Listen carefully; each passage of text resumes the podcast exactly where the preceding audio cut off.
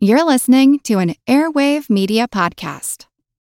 Another day is here, and you're ready for it. What to wear? Check. Breakfast, lunch, and dinner? Check. Planning for what's next and how to save for it? That's where Bank of America can help. For your financial to dos, Bank of America has experts ready to help get you closer to your goals. Get started at one of our local financial centers or 24-7 in our mobile banking app. Find a location near you at bankofamerica.com slash talk to us. What would you like the power to do?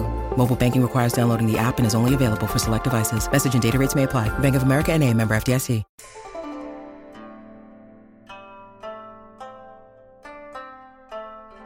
Hello, and welcome to the History of China. Episode 127 Towering Inferno. Leaving the Liao behind in their northern expanse, this time we'll be heading back down to the thick of things in the Yellow River Valley, and specifically to the regime of the later Tang at the dawn of its second ruler's reign, Li Siyuan, aka Emperor Mingzong. As you recall from the end of 125, Mingzong had taken the throne rather unexpectedly in the year of 926, when he'd just sort of ridden the disaffected coattails of the later Tang army into power. The army had been sent by Tang's first emperor, Li Cunxu, aka Zhuangzong, to stamp out reports of a rebellion being led by Siyuan in Chengde, to which the imperial armies, by this point well and truly over Zhuangzong's flat refusal to pay out the kinds of bonuses they had grown accustomed, and yes, entitled to, so turned on the emperor and killed him at the capital city of Luoyang. The rest of the pieces just sort of fell into place after that. Here was Li Siyuan, having been chosen by the army as, in effect, the guy seemingly most likely to pay what the soldiers felt that they were owed by the state. There was the usual bout of ceremonial hemming and hawing by Siyuan over whether he really should take the throne. After all, wasn't there someone better? Surely one of Zhuangzong's own sons could be found to carry on the bloodline. That sort of thing. But as it turned out, wouldn't you know it, suddenly it seemed that none of the imperial princes in direct line for the throne could be found at all. And no matter how many very, very innocent assass- I mean messengers so Siyuan sent to try to bring any of them back to the capital to take their rightful place as monarch, they only ever seemed to return empty handed, and unable to have found the prince or princess in question, and certainly not with bloodstains on their blades or anything like that. How strange! what a pity! I guess it must be Li Siyuan after all. With Emperor Mingzong's accession to the throne, there was some initial debate between the new sovereign and his chief advisors, specifically over whether he was succeeding as the next emperor of Tang or as the founder of a whole new dynastic order. He was, after all, only of the royal family through adoption, and so this could be the perfect opportunity, perhaps, to start fresh with a new name, new dynasty, new everything. But Mingzong ultimately decided against starting a new dynasty, since it seemed far more legitimate for the adopted son of Li Keyong and the adopted brother of the late Emperor Zhuangzong to carry on the line of later Tang, rather than, say, for the Shatuo Turkic general Miao Jilie, which was his Shatuo name, to have violently overthrown and usurped the throne for his own glory. The optics of it were, I'm sure you'll agree, much better. Mingzong's period of rule would be longer than average for this era of warfare and chaos. He'd reign over later Tang's territories for a total of seven years, and in spite of the questionable way in which he'd come to power, he'd be remembered as a disciplined and compassionate ruler who oversaw a period of remarkable peace in this otherwise stormy century. One of the early methods he successfully employed to make sure that his was an effective and relatively violence free reign period was to fundamentally revamp the throne's position in relation to the dynasty's constituent armies. Like the Great Tang of old, later Tang had fallen into the trap of having too much of its military force controlled by generals and governors who were relatively independent of direct imperial control. And Mingzong should know, after all, since he had, you know, been one of them. As such, he took immediate steps to beef up the power of the Central Imperial Guard. Professor Naomi Standen writes of this process, quote, one of Mingzong's first actions was to transform the palace's armies into a powerful personal army that incorporated all other imperial units. He quickly incorporated the remaining imperial armies into the two palace forces by removing the imperial army commanders. Emperor Zhuangzong's favorite, Chu Shouyin, led units stationed in the capital. He was posted to Kaifeng and then attacked and killed. Ran Huan, commander of the expeditionary army sent to conquer the former Shu, was made a chief minister. Critically, Mingzong maintained his absolute dominance over these two newly empowered central commands, known respectively as the Six Imperial Armies and the Palace Guard, by making sure that no single commander was ever allowed to have control of both armies at the same time. Instead, power was always to be split between one of the emperor's sons and one of his personal advisors. With military power thus re-centralized, this made the usually tricky process of replacing provincial governors with his own choices much easier. Mingzong just simply didn't have to care very much at all about whether the governor being replaced would go quietly or try to rebel, because now the throne held such an over awesome preponderance of military might that it didn't much matter. Step out of the way, or get crushed, Mr. Governor. The choice is yours. This process worked so well, in fact, that in just four years, Mingzong had replaced all but four of his realm's governors with men of his own choosing, and without so much as a peep of rebellion by those ousted. What seemed to have contributed most to his successful stewardship over the North China Plains, though, was, again in Standen's words, that he, quote, gained a tremendous advantage from not trying to unite northern China, but merely exert his authority over it, Put more directly, in marked contrast to many of the other warlords of this era, Mingzong was much more comfortable with dangling the carrot rather than employing the stick. That is, he'd rather persuade his governors and people that accepting his rule was in their best interests, rather than try to ram it down their throat at sword point. Another type of carrot, of course, lay in the fact that he reportedly had at least 15 daughters, whose potential marriage could be used to sweeten the pot for any suitably important ally or subordinate. For the commoners, marriage alliances weren't going to work, of course. But Mingzong had something even better up his sleeve tax relief. Sweet, sweet tax relief. In the form of abolishing many of the additional land taxes heaped on by his immediate predecessors, as well as limiting the number and size of tributary gifts from the provinces, which ultimately came at the expense of the populace at large. Yet, for all of that, he was still able to actually increase annual state revenue by unifying the three state offices on the salt and iron monopoly, the population register, and the state budget, respectively. Thereby ensuring that the amount of money flowing into the central government's treasury could be directly tallied against the amount flowing back out. Well, good job, Imperial China. You've finally learned how to balance a checkbook, and it only took 3,000 years. Don't get too excited though, because they'll forget it pretty quickly. Another reform implemented was the abolition of several other state production monopolies, specifically those on iron and alcohol production, thus allowing commoners to make their own tools and booze for the first time in a long time, and the cost of which was reformatted to be a modest increase in overall land taxes, which likewise raised overall revenue for the state.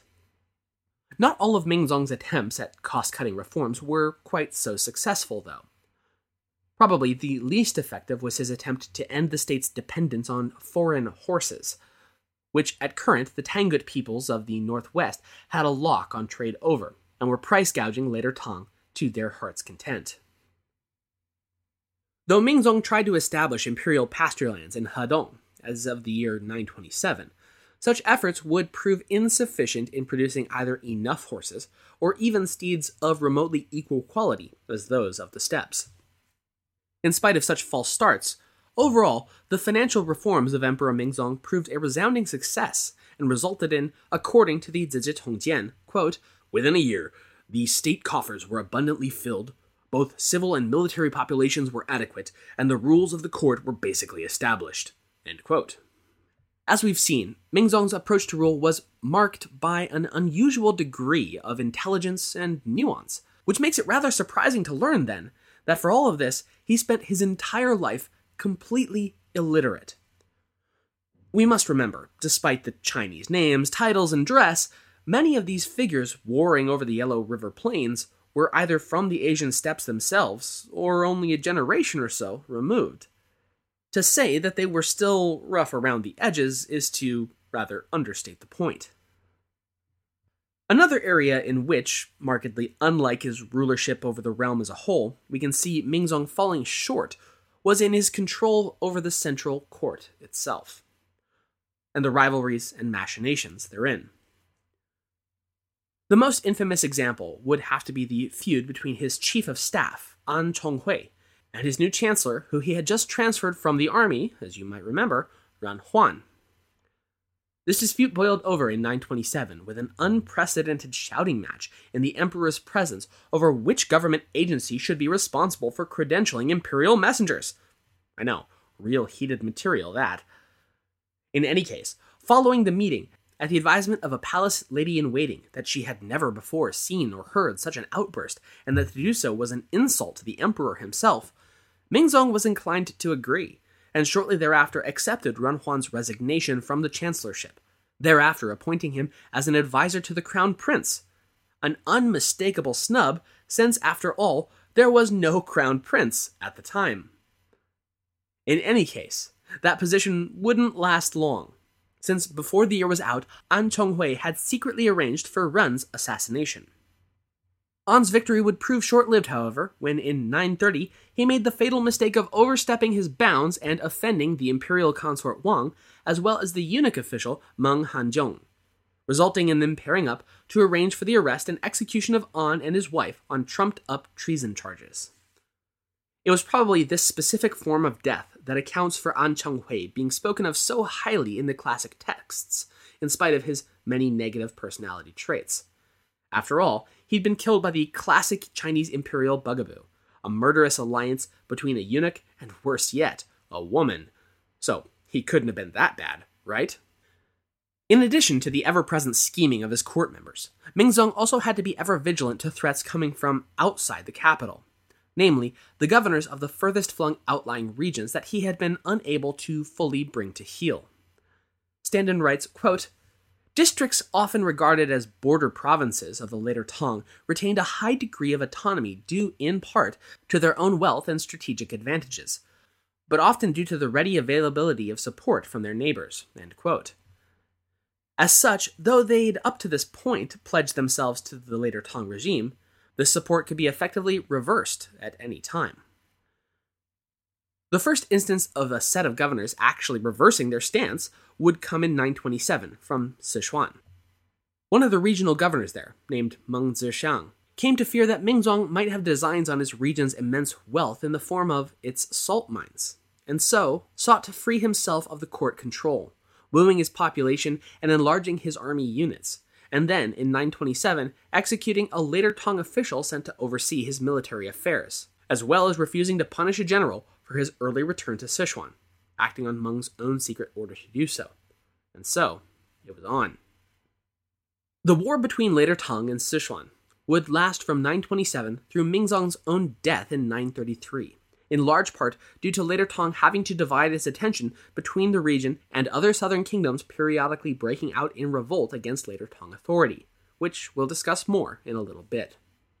But with Mingzong's death and the accession of his heir, Meng Zhixiang would take the opportunity to declare his full independence from later Tang control, establishing himself as the founding emperor, or Gaozu, of the state of later Shu, encompassing the whole of Sichuan. He would rule less than a year before succumbing to a stroke, but before dying would name his son Meng Ranzan as crown prince before dying the same day. Ranzan would take the throne as Emperor Houzhu, which, spoiler alert, translates as last emperor. But that tale is still a few decades off, so we'll cross that bridge when we reach it. News would prove somewhat better for later Tang on other fronts of conflicts, though. In 928, for instance, Mingzong was able to successfully rely on the Prince of Chu, named Ma Yin, to deploy his navy and successfully prevent the defection of Qingnan Prefecture from the state of Wu in the far south. Along the northern border, successes would help to offset the eventual loss of Sichuan. 928 would see the successful quashing of a nascent rebellion against later Tang authority in Hebei between the governor of Dingzhou and his Khitan Liao dynasty allies. This victory would in turn set the stage for Mingzong to project Tang authority when, in 929, the death of a ruling prince of the Tangut people in Shuofang, which is part of modern Ningxia in the far northwest, settled between Inner Mongolia and Gansu. The resultant mutiny amongst the Tanguts prompted one of the factions to turn to the later Tang authority for aid in exchange for their offer of submission. Mingzong dispatched one of his favorite officials to take up the governorship of the region, and his subsequent victory over the Tibetan backed forces greatly restored the majesty of the later Tang, and brought Shuofang into its fold, if informally. The reverberations of this victory, even so far outside of later Tang's direct administrative capacity, seems to have had profound effects, so far as in 933 the government of Lingzhou in Gansu, likewise far removed from Luoyang's ability to directly administer, voluntarily sought the Tang court's confirmation of their new governor, likely seeing later Tang as the region's best bet in preserving its own partial autonomy amidst the territorial ambitions of not just the Tanguts and the Tibetans, but the Khitan Liao and even the Uyghur tribes as well. This is also the period that we looked at last episode from the Liao perspective and saw that the new Liao Emperor Taizong's elder brother flee into later Tang custody, following him being passed over as the heir yet again. Far more dangerous to the ongoing relations between Liao and later Tang than a spurned member of one royal court seeking asylum was a more general misunderstanding between the two cultures as a whole. We explored to some extent the rift between the Khitan's nomadic lifestyle as compared to the Han Chinese's agrarian setup, and the difficulties that posed even just within Liao itself. But from the perspective of the later Tang court, actions thought of as entirely non threatening by the Liao, their seasonal migration through parts of northern China, for instance, could look to Tang patrols like an ominous military buildup. This natural mistrust was magnified by the fact that with later Liang out of the way, it was now the Liao that served as the primary alternate authority, and thus threat, to later Tang suzerainty over the northern territories. Standen puts it, quote, Dangers imagined out of imprecise understanding had a nasty habit of becoming all too real. What would prove the most dangerous development to the stability of later Tang, however, would come from neither Sichuan nor the Northlands, but from within the royal family itself. By 933, approaching 66 years old and stricken with an illness following an ill advised trip through heavy snow, Emperor Mingzong found himself on his deathbed. This proved rather more of a crisis than it rightly should have, since the emperor had several capable sons, all of adult age. But the eldest, and thus most natural choice as heir, had resisted being formally named crown prince, because he hadn't wanted to live in the heir apparent's designated palace at the capital, choosing instead to remain on at his post as commander of the six imperial armies. But now, with his father actively dying, Prince Congrong all of a sudden realized that the throne might actually go to his younger brother, Prince Conghou, who he'd long felt his father preferred anyway. And so, he decided to make his way to Luoyang at the head of an army, numbering in the thousands, and, you know, politely, but firmly, ask his dying father to confirm him as the rightful heir that he was. As the army approached the city gates, the Imperial Guard rightly flipped out. They appeared to be under attack by the prince himself. All set for your flight? Yep, I've got everything I need. Eye mask, neck pillow, T-Mobile, headphones. Wait, T-Mobile? You bet. Free in-flight Wi-Fi. 15% off all Hilton brands. I never go anywhere without T-Mobile. Same goes from a water bottle, chewing gum, nail clippers, okay, passport. I'm gonna leave you to it. Find out how you can experience travel better at T-Mobile.com slash travel. Qualifying plan required. Wi-Fi were available on select U.S. airlines. Deposit and Hilton Honors membership required for 15% discount terms and conditions apply. When they informed Mingzong, the dying monarch is recorded as having wept and lamented, quote, The fact that our family could emerge from such an obscure past to lay claim to the world was because we repeatedly saved each other from dangerous situations. Oh, the audacity of Congrong to commit such a sinister act as this! He then ordered his guard commanders to defend the city as they saw fit. After just a day of fighting, Prince Congrong, his wife, and his eldest son were all killed by the palace guard, who then proceeded to also execute his second son, who was living in the imperial palace.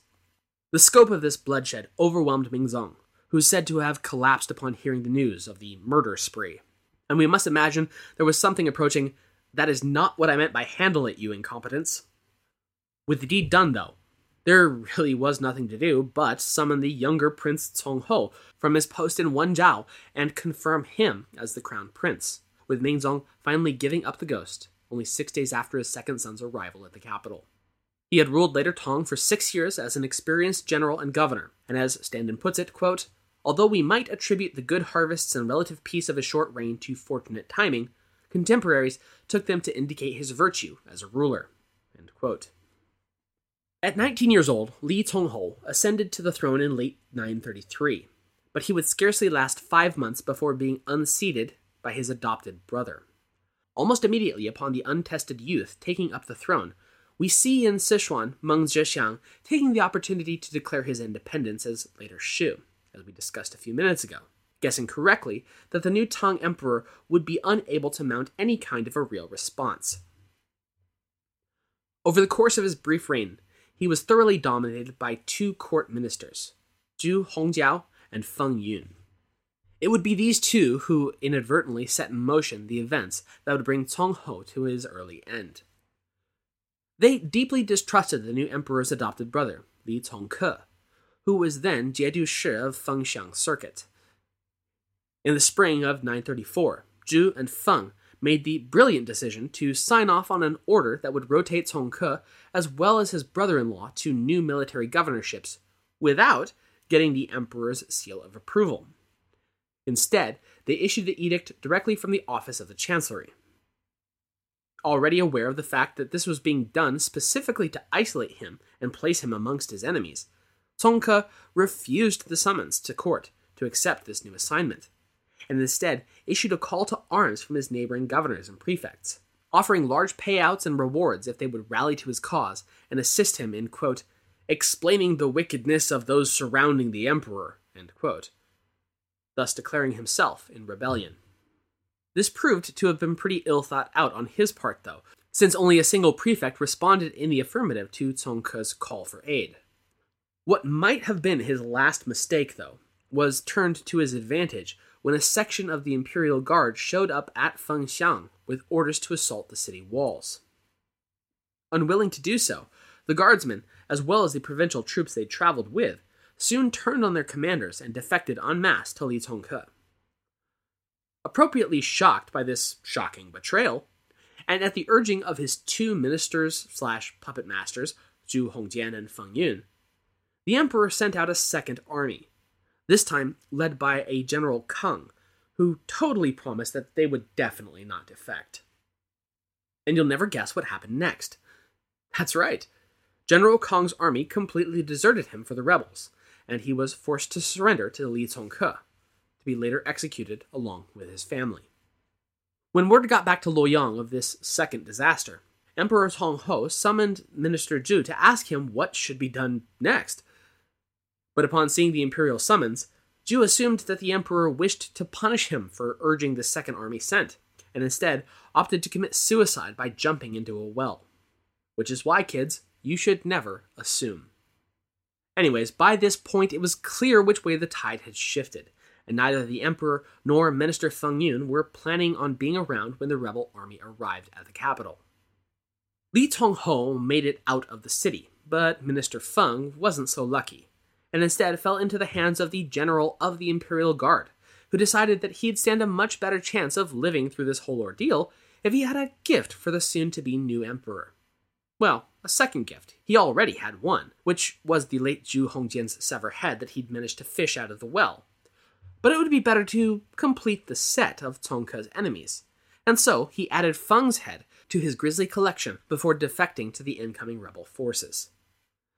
I mentioned that the Emperor did successfully escape Luoyang, but that didn't really do him any good, since the first place he stopped, he was taken captive anyways to be used as a bargaining chip with the incoming Li Congke.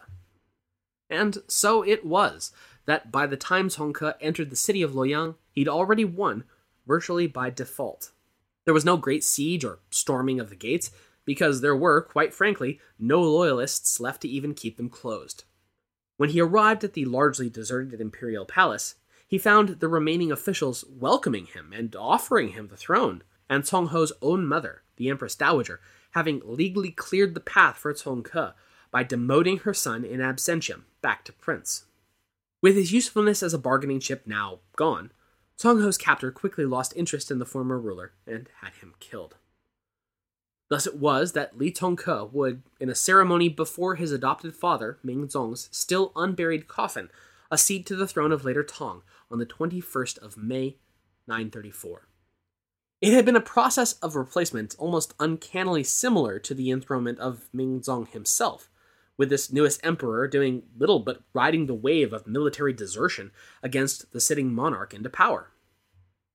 The only real difference was that while Mingzong had ridden a wave of heavy dissatisfaction with his predecessor and had been chosen based on his long and highly respected military career, Li Congke had virtually no military experience to his name, and his support was based almost entirely from within the Imperial Guard.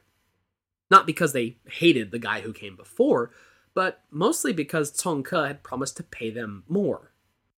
In all, it seems a circumstance that is nothing so much as like the Roman Praetorian Guards during the early crisis of the 3rd century, in which duty and honor had taken a firm backseat to cash and prizes.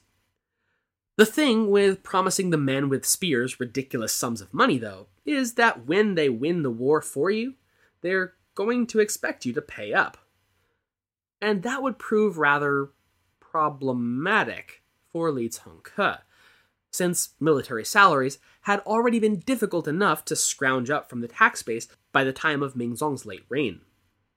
Over the course of the very brief campaign toward Luoyang, Congke had kept his troops sated by distributing loot seized from the cities they passed through to his armies. But now that he sat on the throne, there was no more easy war booty to hand out, just a state treasury that looked far too empty for the guard general's likings. Moreover, at this time, the civilian population was also suffering through the effects of a drought, leading the new emperor to conclude that he could either pay the military and have the rest of the city out for his head, or vice versa. But there was no way he could make everyone happy. To his credit, Congke did make what I think we'd all agree was the objectively more moral choice. That is, he opted to relieve pressure on the peasantry and announced that yeah, those rewards I promised you, soldiers, turns out that's not gonna happen. And I'm actually gonna need you all to take a pay cut. But here, you can have these nice robes from the palace. Will that suffice? It did not, as it would ultimately turn out, suffice. Though the armies didn't immediately go out and find another royal dupe to seat on the throne, and for the time being would just angrily chew their lips and grumble, Neither would they forget the fact that, as his first act in office, this new emperor had turned his back on them and broken his promise. They'd wait, but they wouldn't forget, and they wouldn't forgive.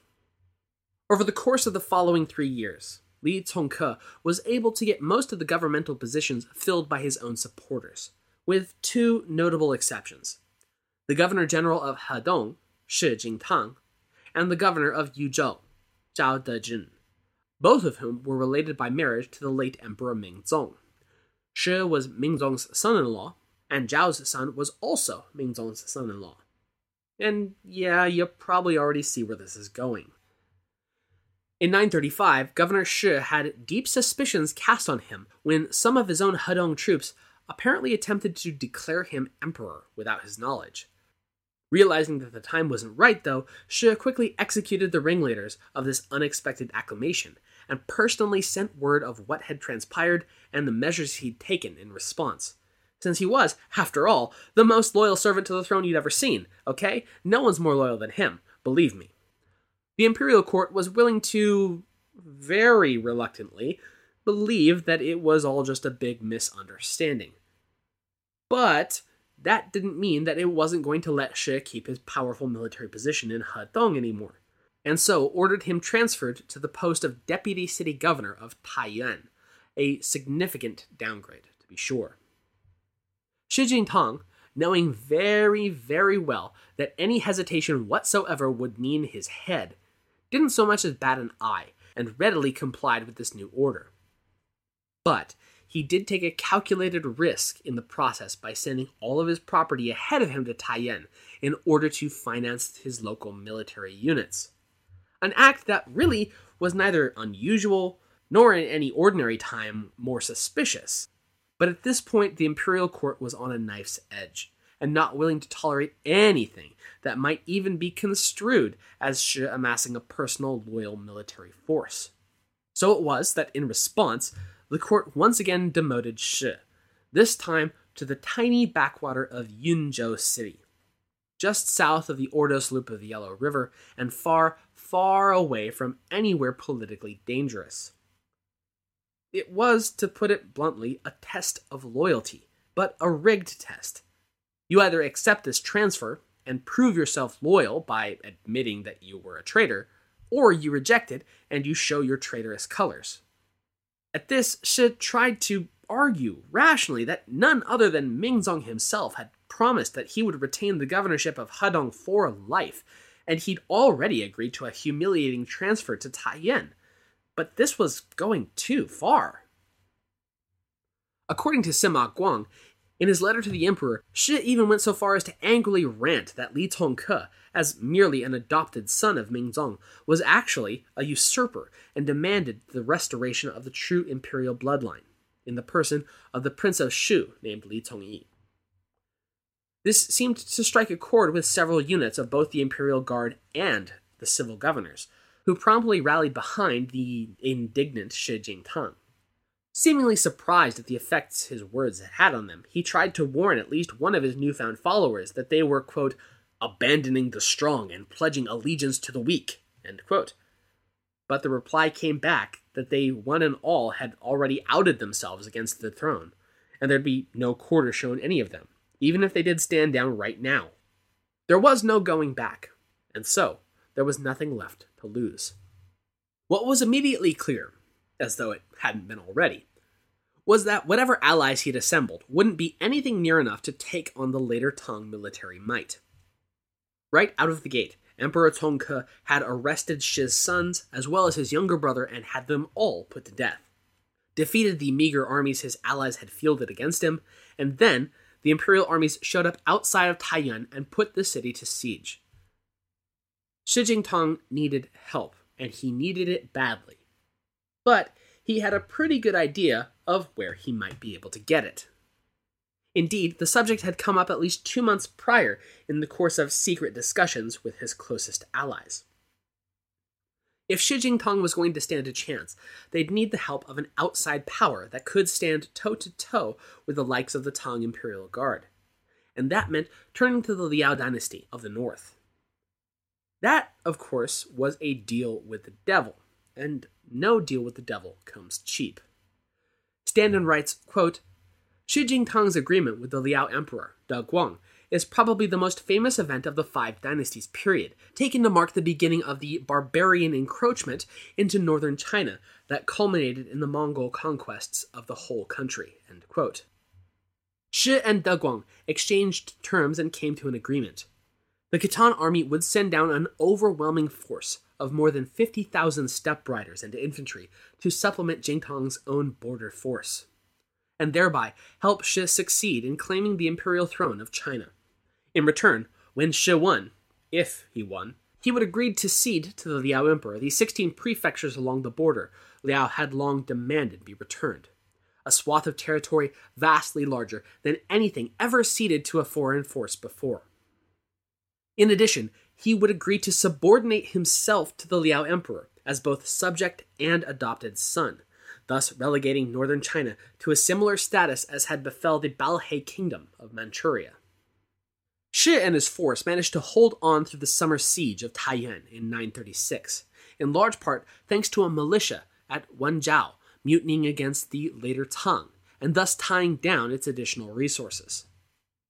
In any case, they managed to hold out long enough for the Liao cavalry to be able to sweep south and lift the siege, join up with the beleaguered but freshly heartened rebel troops, and in turn cut off the later Tang army as it attempted to flee its forward base at Jin'an, which was then put under a counter siege that would last far into the next year. It was here, at the siege of Jin'an, that Shi Jingtang and Emperor Guangde would meet in person for the first time. And Guangde would formally invest Shi as the emperor of later Jin in the winter of 936. The siege of Jin'an came to an end when the lieutenant of the commanding general of the later Tang armies, named Yang Guangyuan, assassinated the stubborn general and surrendered the rest of the army to Shi and Guangde outright. Yang was, in return, made a general over the force, now in the service of the later Jin and Liao. It's notable, though, that though they'd benefited greatly from this change of allegiance among the Tang commander's lieutenants, Emperor Guangde nevertheless took the opportunity to praise the now captured general's steadfast loyalty to his sovereign and to castigate those officers who had flipped their allegiance. The turncoats were still rewarded for their service, but not without first a stern finger wagging from the Khitan monarch. With loyalty as fickle as it clearly already was, the last thing any emperor wanted to do was encourage more of it. The loyalty of the later Tang armies had always been brittle at best, and his defeat at Jin would prove to be its shatter point. In the wake of the siege's conclusion, Li Congke turned to find that he only had a single prefect and a single minister's continuing loyalty. This definitely didn't look good. The combined Liao, later Jin armies approached Luoyang, but Emperor Guangde, noting that the Han populace of the city would likely panic if a host of Khitan troops entered the city under arms, instead dispatched an honor guard of just 5,000 troops to accompany Shi Jingtang and his force to take control of the imperial capital, which now lay completely undefended. There was little for Li Congke, who had ruled his unhappy empire for just three years, to do now but sit and wait for his by now inevitable capture, humiliation, and eventual execution. No, wait, that wasn't the only option. There was still a way to avoid two of those things. And two out of three ain't bad at a moment like this.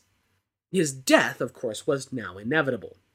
But neither he nor his family needed to suffer capture and humiliation at the hands of this uppity barbarian governor.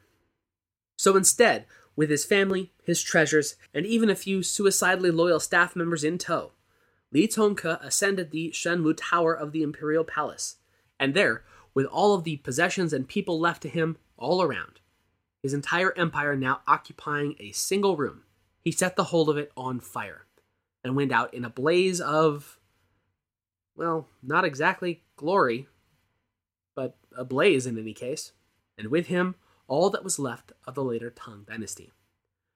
It had been founded by his adopted grandfather in 923 and had lasted all of 14 rather inglorious years. As Standen puts it, quote, when Li Congke killed himself, few seemed sorry to see him go.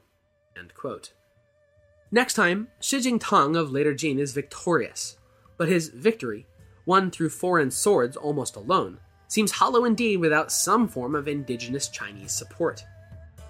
Meanwhile, Liao is greatly enriched by this welcome turn of events in the Yellow River Valley, and its newfound control over the northern border territories. But the alliance of convenience between later Jin and Liao is built on quicksand, and it will start shifting underfoot as soon as Shi Jingtang decides that he doesn't want to be a sub emperor to the Khitan after all. Thanks for listening.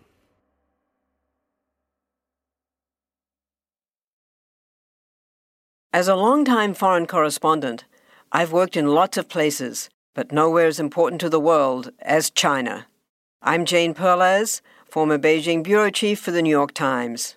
Join me on my new podcast, Face Off US versus China, where I'll take you behind the scenes in the tumultuous US China relationship.